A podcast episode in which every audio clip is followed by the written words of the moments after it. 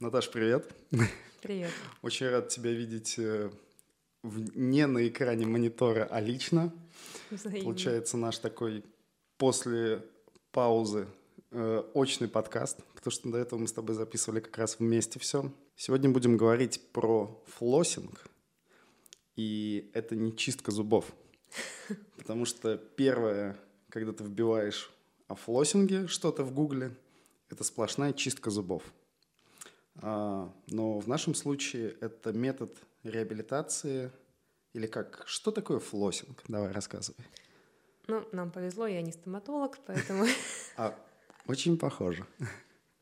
даже не знаю. А, Флоссинг а, — это можно назвать методом реабилитации, но кроме реабилитации он используется также и в тренировках. У него есть э, ряд разных назначений, В тренировках прямо в упражнениях? прям в них. Ага. Причем для этого совершенно не, не обязательно иметь медицинское образование.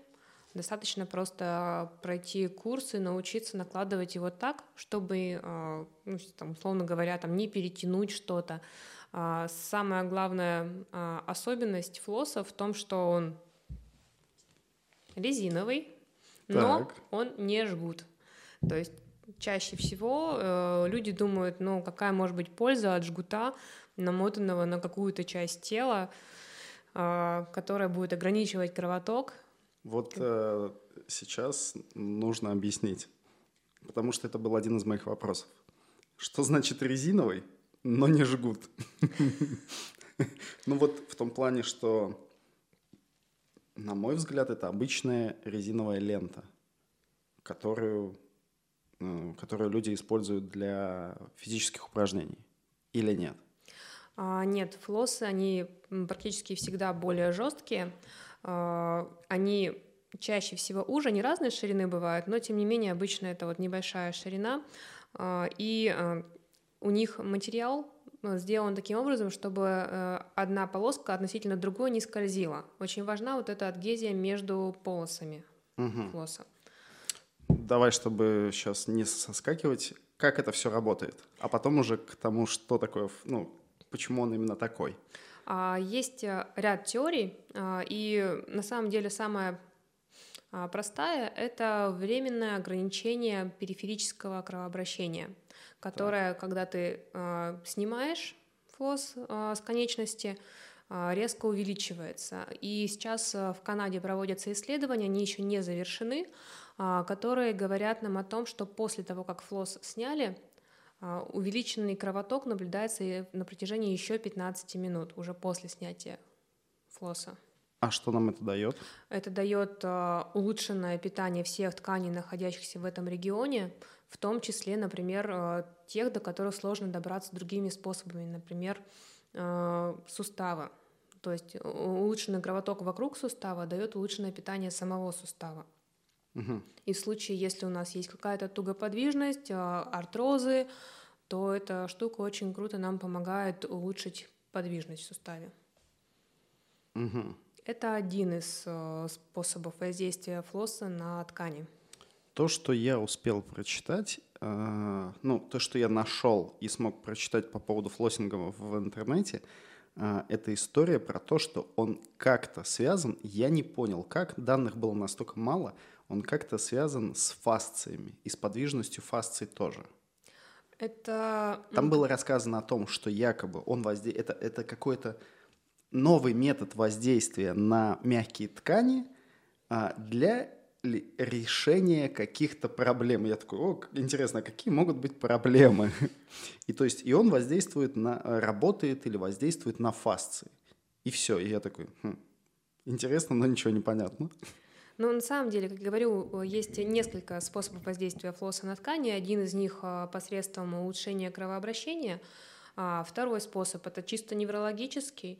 То есть, опять же, вспоминаем там разговор про тейпы, да, что любая ткань, любое вообще, что угодно, что прикасается нашей кожи, стимулирует рецепторный аппарат кожи. Мгм. Соответственно, наложенный э, флосс, он точно так же будет э, стимулировать нашу нервную систему, больше внимания обращать на ту зону, на которую, собственно, что-то там накручено, намотано. А, То есть Неврологический контроль у нас в этой локации обычно усиливается, улучшается. То, что касается фасции. А, существует несколько теорий воздействия на фасцию, и одна из них а, говорит о том, что а, скольжение фасции относительно друг друга, мы же представляем себе это примерно как слои, да, ну, связанные между собой в 3D формате, но тем не менее слои, за счет содержания между ними межтканевой жидкости, в которой есть определенное количество гиалуроновой кислоты. Так вот, давление, которое оказывается флоссом при наматывании – оно оказывает, увеличивает давление, собственно, на эту э, жидкость. А, и у нее есть такие физические свойства, как уменьшение вязкости на фоне увеличения давления. Угу. То есть гиалуроновая кислота дает возможность этой жидкости становиться более текучей, и за счет этого скольжение фасы относительно друг друга оно улучшается. Ну, это та же самая история, которую мы с тобой как раз в миофасциальном релизе про валики и говорили. Абсолютно ну, верно. в случае того, что это уже не, не совсем релиз, но миофасциальное воздействие. Да, да. Так. Это второй вариант, да, ну, как бы даже уже третий. Да, если мы говорим неврологический, да. кровоток, фасции.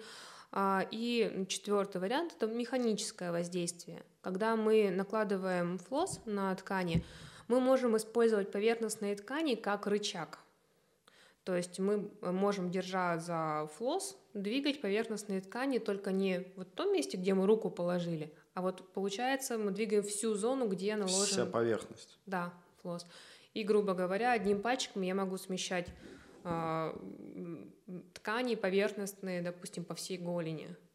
А что это будет давать? Это значительно облегчает работу мануальным терапевтом, массажистом, а, даже самому человеку, который хочет улучшить скольжение ткани механически, да, помочь себе, а, это будет проще сделать, захват большего объема, ты меньше времени на это потратишь, а, и когда это совмещается с другими факторами, которые дает флос, мы получаем более выраженный эффект. Угу. А, много, много прям всего. То есть получается, это комплексное воздействие в любом случае. То есть как бы ты точнее даже не так, для чего бы ты не использовал флоссинг, ты в любом случае получаешь комплекс факторов. Э, увеличенный кровоток, э, тактильное воздействие.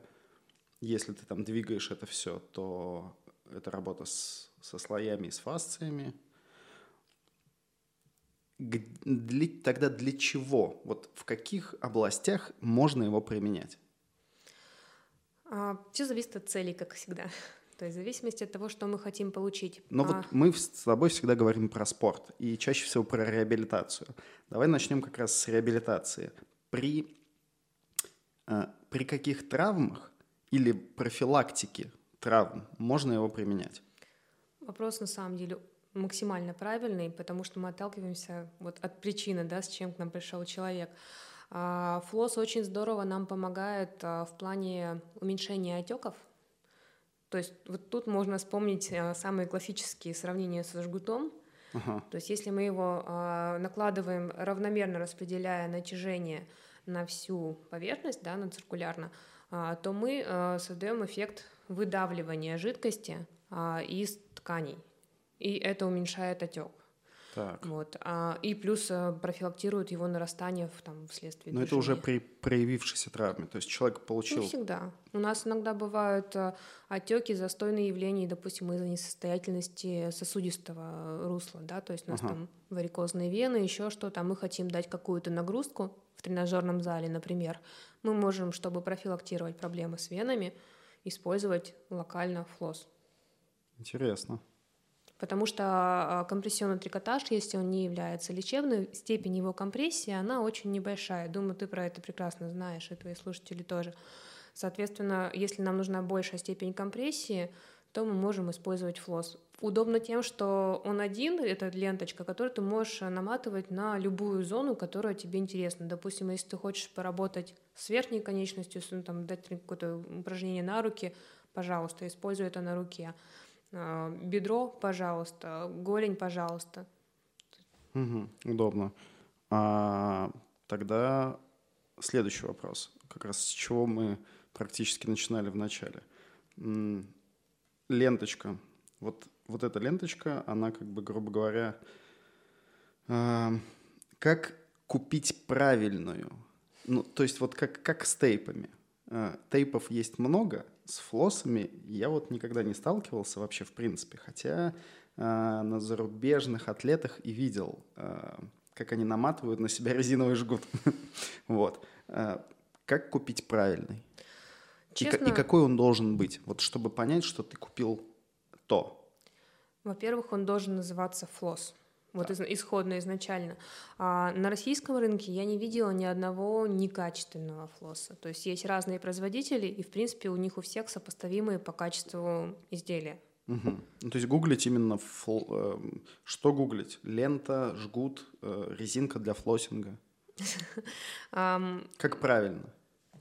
Хороший вопрос, потому что на флос все равно выйдет зубная нить. Пока да, что. только зубная нить выходит. А, можно флос для реабилитации, флос для спорта, что-нибудь в таком словосочетании. Угу. Ну, могу сказать, что флос для реабилитации там э, только реабилитация выходит. Упражнения, не, все без флоссинга. То есть, когда ты пишешь там флосс для реабилитации, я вот забивал тоже в гугле реабили, ну, реабилитация с флоссингом, еще что-то, и выходит одна реабилитация, но про флоссинг ничего вообще практически нету.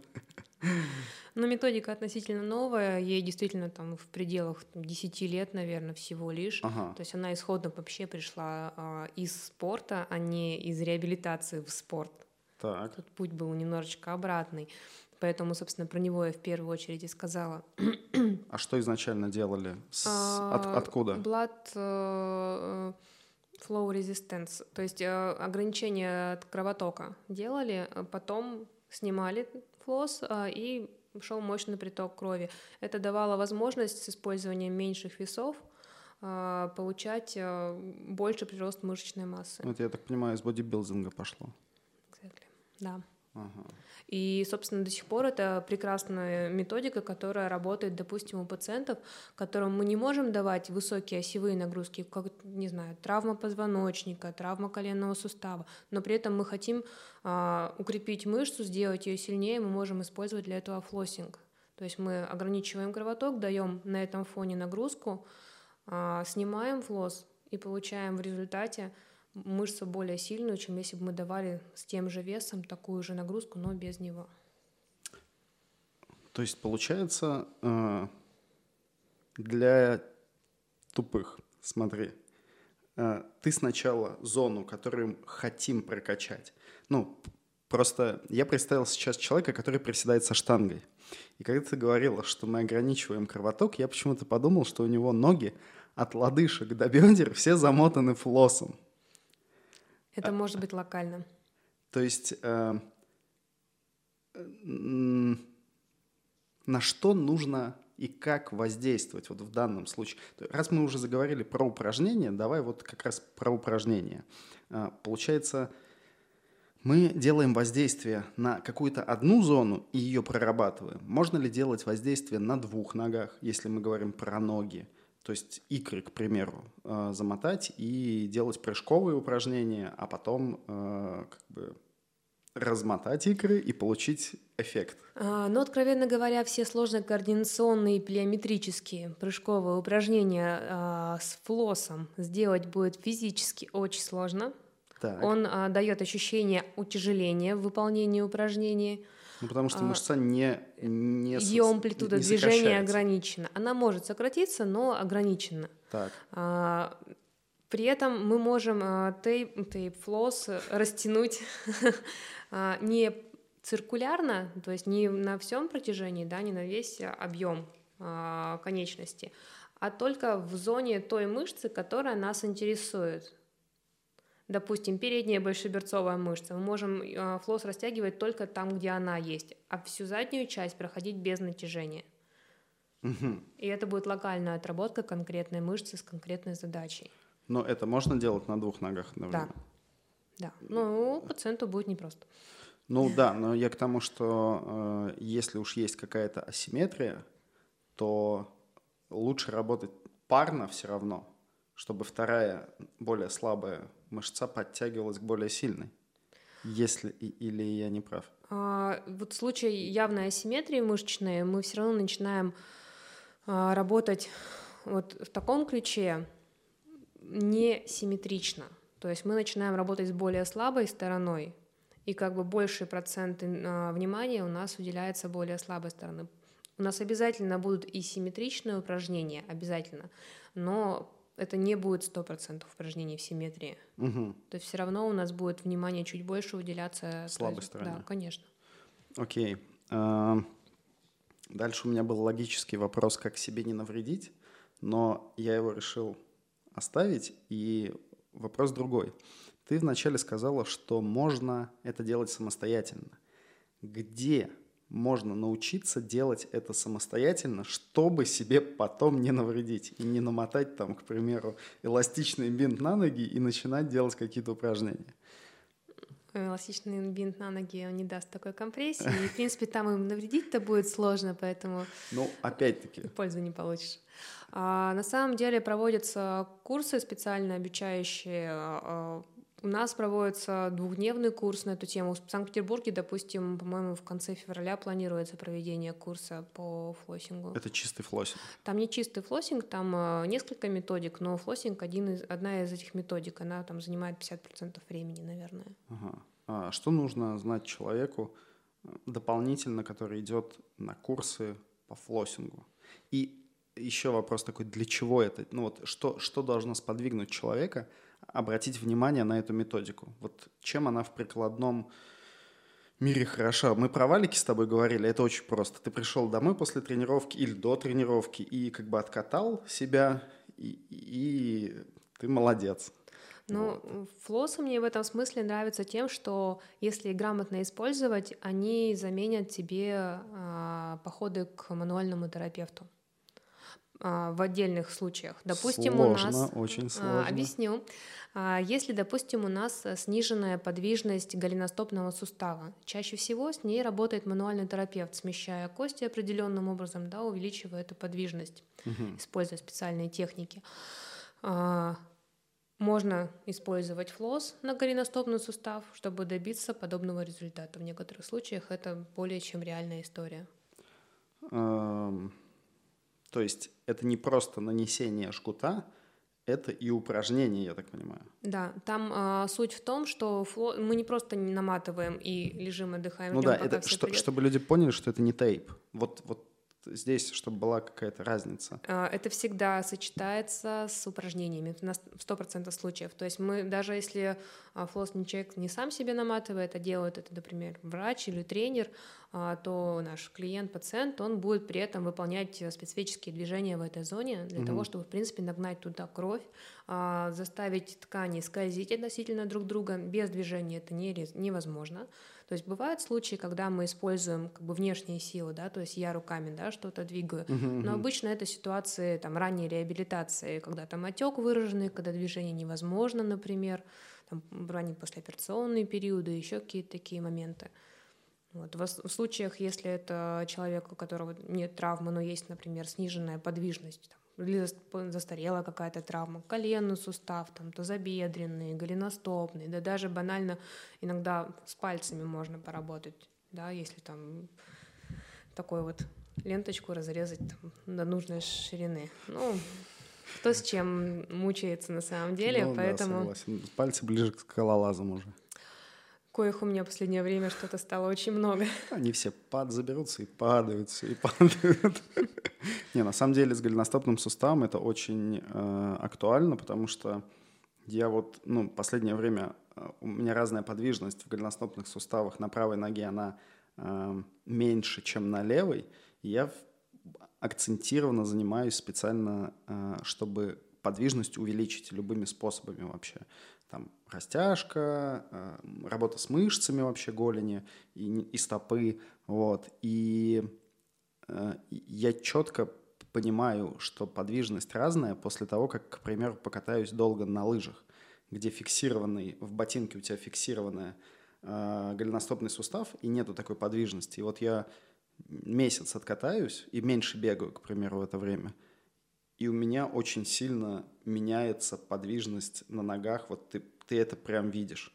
Ты можешь согнуть так, а здесь согнуть ну, совсем по-другому. Вот. И ты еще сказала про голеностоп, и я такой, о, это знак.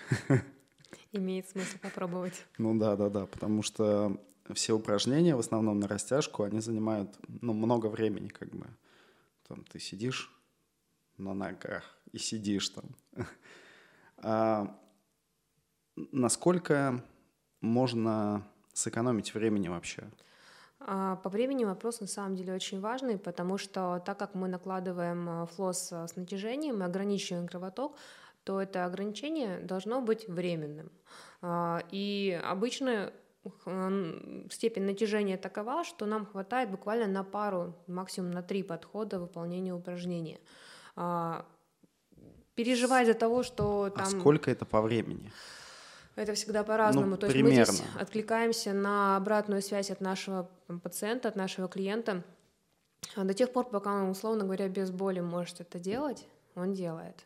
Вот серьезно, за счет того, что потом нарастают эти ощущения а, ишемические, да, да, да, а, человек говорит, блин, я больше не могу, все, значит, мы заканчиваем. То есть в этом нет ни, ничего критического, но именно организм нам всегда подсказывает точку стоп.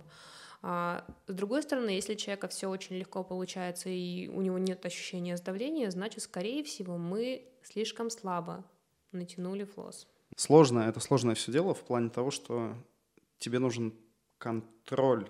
Либо ты сам должен четко знать, что должно происходить. Я могу рассказать, что должно происходить. А, нормальными ощущениями при наложении флоса является ощущение как бы а, прохладно пальцев, да, если мы говорим про конечности, да, то есть как бы она немножечко ну, холодеет, кровоток да, естественно. Сокращается. Может быть ощущение легкого покалывания а, в конечности или в зоне, где там ниже наложения. А, могут быть ощущения очень легкие, нарастающие, вот как э, если ты сильно-сильно потренировался, да, на следующий день крепатурные такие явления, то есть ага. боль в мышцах, как, как при крепатуре. Тяжесть. Тяжесть, да, сдавленность, как будто там камень вместо мышцы. Вот эти ощущения, они постепенно в процессе выполнения упражнений нарастают. И вот в какой-то момент ты понимаешь, что дальше ты уже сделать просто не сможешь, то есть ты уже ну, не, не выдашь нужную амплитуду. Это показатель того, что нужно флос снимать. И очень важный нюанс в работе с флосом, что сразу после снятия флоса нужно движение делать. повторить эти движения, да, хотя бы один подход. Ага. Вот, но в целом у нас есть в запасе ориентировочно там 10-15 минут, про которые я говорила в начале, а, чтобы выполнить движение в условиях улучшенного кровообращения в этой зоне. То есть это даст нам лучшую подвижность э, сустава, лучшую мобильность мягких тканей и на этом фоне мы можем закрепить а, более качественную технику движения. Угу. Ну вот, а в среднем по времени все равно э, не, у всех болевой порог разный, ощущения разные. К примеру, вот делаем упражнение с флосом, там не больше 10 минут. Или, нет, или, нет или нельзя так сказать? Ну, э, так, так сказать действительно нельзя, потому что э, мы по времени не ориентируемся. Мы ориентируемся на а, конкретно упражнение для конкретной мышцы чаще всего, если мы угу. говорим про работу с флоссом, да, то есть мы с конкретной мышцей хотим поработать, значит, мы даем ей конкретное упражнение, и обычно мы используем в зависимости от того, с каким весом мы работаем, разное количество подходов. Допустим, мы можем сделать 4 а, то есть по 10. можно еще нагружать себя Нужно. Это, это не факт, что ты работаешь собственным весом. Нет. Можно и жим ногами при этом делать, как бы ага. с весом там 160 килограмм, и как бы норм, если ты к этому готов, то пожалуйста. Понятно. Только не нужно экспериментировать. Если вы делаете это впервые, то необходимо, во-первых, чтобы был человек, который вас подстрахует, а во-вторых, э, все-таки стоит сначала вес немножечко скинуть от вашего привычного, потому что ощущения могут быть другими, амплитуда может быть немножечко другая. Ну, конечно, у тебя все сжато, грубо говоря, и тебе как бы все не дает а... выполнить движение. Но с другой стороны, если, ну, как бы в целом техника человек попробовал, а, дальше уже можно вес дать даже больше, чем он привык. То есть а, вспоминаем про а, тяж, тяжелую атлетику, да, в экипировке, без экипировки, да, все, что сдавливает, дает нам возможность выполнить больше, больше вес, да. Ну и вот эта вот история, как сейчас жим с резинками, или как они, ну как-то рукава там как-то называются. Да, да, Специально да. они делают жим такой, и там люди какие-то рекорды вообще дичайшие Причем как только они снимают экипу компрессионную, они ну, показывают да. значительно меньше результаты. Да, да. Тот же самый принцип. Ага. Мы сейчас с тобой говорили про конечности в основном. А, можно ли как-то использовать на теле? Да. Вот с телом. Нужно, и это одна из э, частых историй, которые я в своей практике применяю. А, он позволяет э, хорошо поработать с мобильностью грудного отдела позвоночника и позволяет э, дать нагрузку при работе с диафрагмой. То есть мы так. наматываем а, флос в области нижней части грудной клетки, а, и чаще всего для того, чтобы у нас не было гипоксии, да, то есть мы это делаем в определенном положении грудной клетки, да, то есть да, на вопрос. вдохе, на выдохе, на, на вдохе, наверное. Делаем на выдохе, но без натяжения флоса. А, чтобы как когда раз, ты чтобы вдыхал, у тебя было да, сопротивление. Да, да. И э, часто мы используем фразу, что дыши в флос. То есть получается мы чтобы, животом. Да, чтобы человек дышал именно с использованием диафрагмы, не верхнее дыхание, да, да которое да, очень да. часто используется. Вот. И плюс, если при а, таком наложении флоса давать упражнения на мобилизацию грудного отдела, там различные там кошечки, собачки, там вот эти все вещи.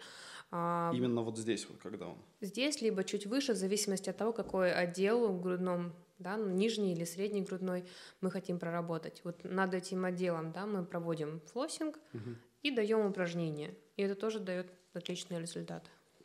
Хм, интересно.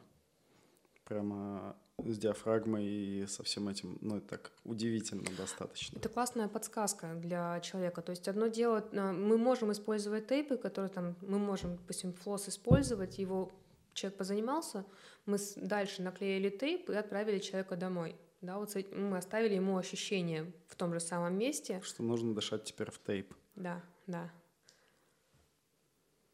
А э, это тоже тот же самый флос, он не шире, не то есть он по размеру не меняется, но туловище значительно больше, чем рука. Есть э, флос десятка, если очень сильно нужно, но, честно говоря, я его использую исключительно в случае работы с крупным бедром. Угу.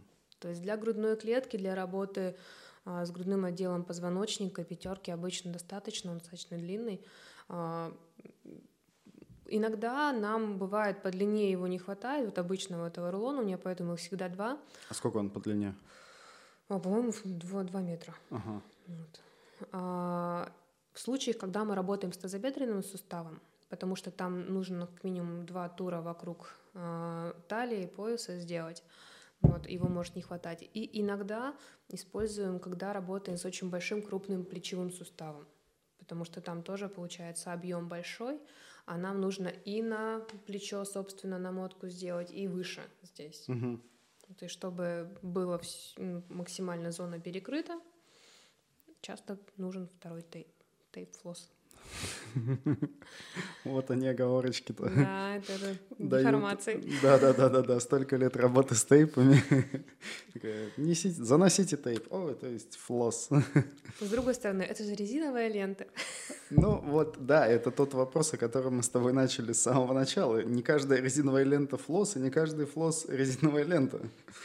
А, насколько вообще методика перспективно и, ну, и применимо в широком, э, в широком ключе вот различных видов спорта. И, может быть, что самое главное, как тейпирование не только в видах спорта, а вот в обычной жизни, когда мы с тобой говорили про тейпирование, и ты говорила про речь и про подтяжку мышц лица, э, ну, там, как-то использование в индустрии красоты, вот, насколько вообще флоссинг перспективный или эффективный, чтобы его реально могли использовать э, многие? А, я считаю, что методика очень удобная э, и перспективная, потому что он занимает мало места, и его можно брать, там, спортсмен может взять с собой на сборы, на какую-то длинную тренировку, если он почувствует... На тренировку прямо? Конечно, да, вот, там, не знаю, там, трейл-раннер, да, себе в рюкзачок бросил, он чувствует, что у него там что-то приключилось с суставом, какой-то там плохо двигается, еще что-то, он может э, сделать себе флоссинг, а, поработать. Прямо на дистанции? Why not? Ага, так, дальше. Вот, э, и получить результат и бежать дальше, ну, не рискуя там... Получить травму. Да. И очень мне нравится с ним работать, когда работаю по коррекции положения ноги в плане там плоскостопие, вальгусная деформация, функциональные нарушения, когда у нас коленочки внутрь заваливаются, да, очень часто сейчас а, у детей а, слабость мышц, и они ходят такие все вот внутрь, да, скрученные, закрученные. Угу. Детки с неврологической патологией, то, что позволяет нам их развернуть Раскрыть. наружу, да. То есть мы его можем использовать, там различные техники есть, вот одна из них спиральная техника. Она классно помогает вывести конечность в правильное положение и давать на этом правильном положении двигаться человеку.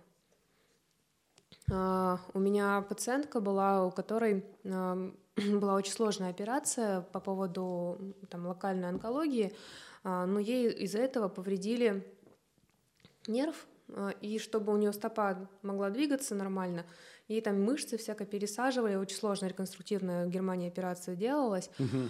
И вот у нее очень классный прогресс пошел, когда мы с ней как раз флоссом начали работать. Причем а, хитрым способом. Если я обычно давала флосс на облегчение движения, то есть выводила в более удобное положение, более правильная конечность, Ей я его замотала как на утяжеление, то есть еще сильнее закрутила ее в ненужную сторону. Угу. Нервная система у нее через сопротивление отработала шикарно, то есть она начала сама разворачивать ногу туда, куда нужно, и мы просто закрепили это упражнениями.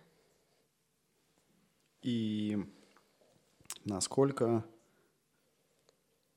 эффект держится? Ну, то есть вот нужно ли после этого э, постоянно использовать флосс? Или а... достаточно, к примеру, там просто делать упражнения без отягощения или вот э, без коррекции? Чаще всего это должно быть курсовое какое-то да, воздействие. Ну, то есть на протяжении всей жизни теперь? Нет, конечно, нет. Ну, то есть как любое новое движение, да, мы его запоминаем. И насколько хорошо мы запомнили, настолько мы рассчитываем, что у нас сохранится. То есть если э, мы научились правильно бегать, у нас больше шансов, что мы потом, даже если там пропустили какой-то период, снова побежим правильно. Ну, то есть нам надо выработать паттерн движения да, да. и уже от него отталкиваться. То есть это сроки, ну, я считаю, что не менее трех недель регулярной работы, регулярной периодической работы. То есть это не человек там пришел один раз сделал, потом три недели просто упражнение делает. Нет, он а, приходит а, и с флоссом делает упражнения, допустим, э, два раза в неделю там, или хотя бы раз в неделю, это минимально, если там небольшие изменения. Угу. А, допустим, на оставшееся время я ему могу там тейп тот же наложить, да, и чтобы продлить этот эффект. Хотя бы чисто подсказку такую оставить. Ну да. Такой вопрос, может быть, он больше философский, но все же. А, вот сейчас мы, мы с тобой все вот это время раз, рассказываем про а, флос, это вот резиновая ленточка, очень простая. Тейпы, которые еще проще, это ну, ткань с клеем. А, массажные валики, которые просто кусок трубы, грубо говоря. Или... Ну окей, давай остановимся на этом пока. Это все очень простые вещи. Очень простые и очень применимые. И как бы здесь может возникнуть такой вопрос типа все, э, все вот историю медицины люди придумывали что-то сложное. Э, аппараты реабилитации. Ну, то есть чего стоит одна гравитационная дорожка? Э, целые комплексы вот для реабилитации спортсменов, там, в общем, всякие различные сложные приборы – которые никак не флос. И многим может показаться, что это какая-то фигня. Как и массажный валик, как и мячик, который нужно катать стопой. Типа, что? Мячик катать стопой? Какого хрена? Типа, я пойду и сделаю операцию на коленку. Вот. Эм, это все вопрос к тому, что у многих, у многих людей и спортсменов есть некое недоверие к таким простым вещам. То есть кажется, что ты ничего не делаешь. Ну, вот э, что пришел к, реабилитологу, и он такой, о, ну так сейчас мы вам ногу бинтом замотаем. как к этому вообще относиться? Вот как, как к этому правильно относиться? А, вот к супертехнологичным вещам – которым ты типа доверяешь, они стоят миллион, и вот к таким вещам, как тейп, который стоит ничего не стоит вообще. Ну, наверное, все слышали фразу, да, все гениальное просто. К сожалению, а, не все гениальное просто. А, но, тем не менее, а, и медицина, в частности, она стремится к тому, чтобы сделать методики, которые могут помочь человеку как можно более удобными, дешевыми, и чтобы они могли быть распространены как можно шире. Как же заработать миллиарды? Тут вопрос, на чем ты хочешь зарабатывать, да? На количестве или на, вот, не знаю, эксклюзивности?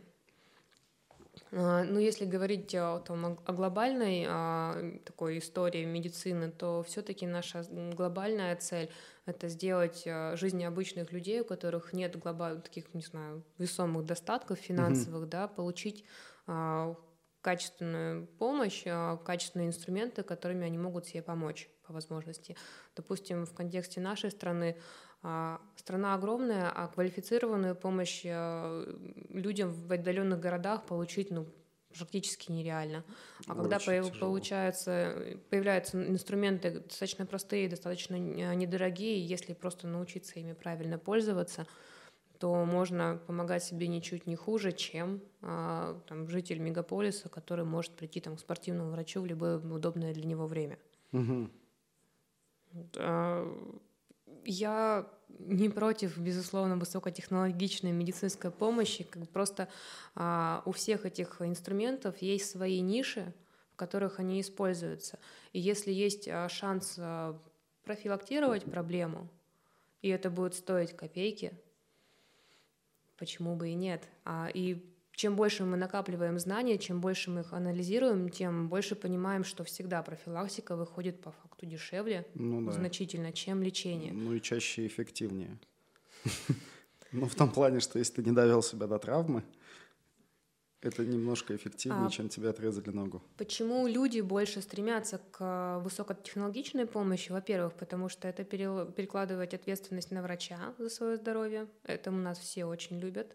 Ага. А, а здесь придется заниматься самостоятельно. Это нужно делать упражнения, делать их чаще всего, там, если не в ежедневном режиме, то через день. То есть уделять этому время. А, взять ответственность за свое здоровье. Ну, это подстава. Да. Гораздо проще прийти уже там с развившейся проблемой к врачу и сказать, лечите меня. И так Доктор, ответственность я взял вам принес. и переложил. Да.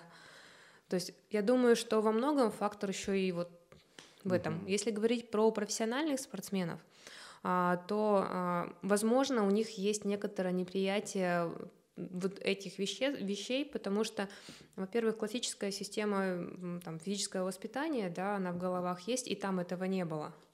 То есть уже недоверие. А, во-вторых, это требует, опять же, дополнительного времени.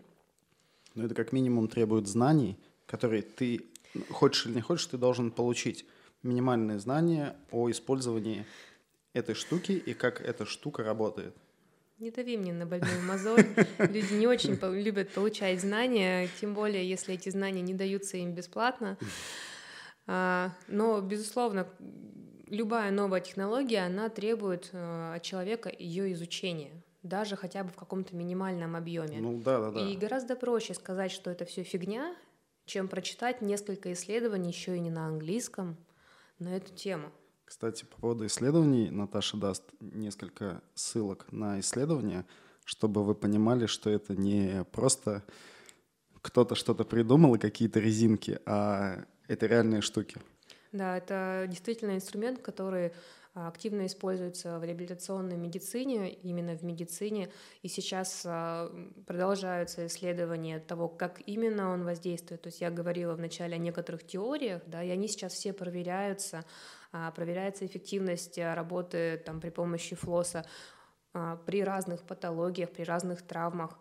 И я думаю, что в последующем, когда у нас будет чуть больше времени, накопится больше материала, а, как в свое время было там с теми же тейпами, например, или с миофасциальным релизом. Мы получим больше интересной информации, которая откроет нам глаза на то, как реально это работает. То есть, угу. да, сейчас это теории, постепенно приходит исследования, которые там подтверждают, либо их опровергают. Чем больше такой информации, тем более грамотно мы можем применять инструмент. Ну да. А, финальный вопросик.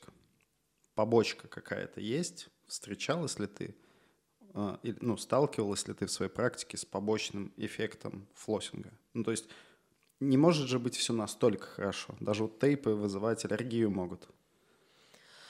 А, ну, так как флосс достаточно жесткое воздействие на ткани, безусловно, там нужно учитывать ряд факторов. Это, во-первых, состояние кожных покровов, которое является весомым ограничителем. То есть э, флосс нельзя накладывать в области раны, в области послеоперационного рубца, если он еще не сформировался.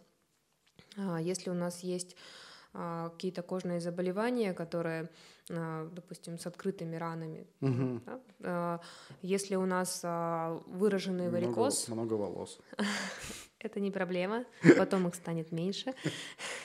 Ну, ты знаешь, мы любим такие технологии. Да-да-да. Варикоз. Варикоз, да. Если у нас есть узлы поверхностные, которые мы видим. Угу. А, то есть если у нас а, варикоз не так выражен, да, то есть это первая степень варикоза, то в данном случае флосс применим. Но всегда, если есть какие-то факторы ограничения использования методики, всегда лучше посоветоваться со специалистом, с врачом, который в этом понимает. Угу. Ну, то есть, если не логично. уверены, да, лучше не использовать без а, консультации, без рекомендации. А, по поводу еще моментов, это если был когда-либо тромбоз глубоких вен. То есть усиление кровотока может спровоцировать отрыв тромба. Отрыв тромба. Да, да. Поэтому это очень важное противопоказание, которое, вот, наверное, здесь вот основное, потому что оно самое злобное. А, поэтому нам нужно быть уверенным, что у человека тромбов нет. Поэтому у нас достаточно большой там опросник а, перед использованием, да, были ли какие-то проблемы со здоровьем, которые ассоциированы с тромбозом. Угу. Там у женщин мы всегда спрашиваем про там, прием оральных контрацептивов, потому что это провоцирующий фактор. Угу. То есть даже вот такие вот мелочи а, учитываются, но вся эта информация, она на обучении всегда дается в обязательном порядке. То есть а, просто начать применять флос можно, но можно себе при этом да, навредить, если не знать просто ряд пунктов, которые несложно прочитать. Стоп-лист какой-то. Да, да. Такие красные флаги, угу. грубо говоря, да, как про них говорят чаще всего. И, а, по еще таким очевидным противопоказанием это сахарный диабет с э, нарушением кожных покровов, когда идет уже э, периферическая полинейропатия. Обычно такие пациенты, они знают про себя эту особенность, угу. да, у них нарушается чувствительность э, поверхностных тканей, и, безусловно, там любое ограничение периферического кровотока, оно не показано, оно может усугубить ситуацию. Угу. Тоже такой важный ну, момент. это такие уже серьезная клиника. Да, но обычно такие пациенты, они все-таки приходят к врачам. То есть это не человек в тренажерном зале в средней статистике. Ну, безусловно, безусловно, попадают разные ситуации, да, там люди разные приходят в зал, вместо того, чтобы идти к врачу, бывает и такое. А, но в общей популяции, я думаю, что люди все-таки а, более бережно относятся к своему здоровью. Так мы посмеялись, конечно, с тобой так про себя и людей, которые, конечно же, более бережно относятся к своему здоровью. Но я рад, что люди слушают, пишут комментарии про реабилитологов и положительные тоже, Наташ, не думай. Вот. Многие пишут, что, э, ну, как многие, были комментарии, что «О, очень хороший промиофасциальный релиз, прям вот открыли для меня, ну, там, типа, массажные валики». И это, ну, прям приятно, потому что это история, которую ты прочувствуешь на себе сначала, и потом ты такой, попробуй, оно работает. Так что это классно. Спасибо тебе большое за информацию. Надеюсь, она прям будет полезной, и ну, люди как минимум будут приходить к врачам и спрашивать по поводу флоссинга. Вот да, я очень хотелось бы, чтобы у людей а, в головах появились вообще вопросы, да, что нужно немножко узнать про методику, прежде чем там что-то про нее, какое-то мнение свое составлять. А, и я буду очень рада, если они будут узнавать эту информацию из достоверных источников, а, а не по слухам, не там, не знаю, по мнению каких-то а, людей, которые в этом не сведущи, которые действительно не знакомы с исследовательской базой, да, на чем это все основано. Поэтому очень круто, что ты проводишь вот такие вот разборы этих методик и технологий, потому что, ну, сложно себе представить, где действительно человек будет искать подобную информацию. Да, ты правильно сказал, ну, что да, даже я попытался сложно. найти, и это как бы достаточно тяжело. Но это еще раз к тому, что в любом случае я ставлю ссылочки, вы нас послушали, но не верьте нам. Почитайте исследования, ссылки на исследования я прикреплю под видео. Супер. Спасибо. Спасибо.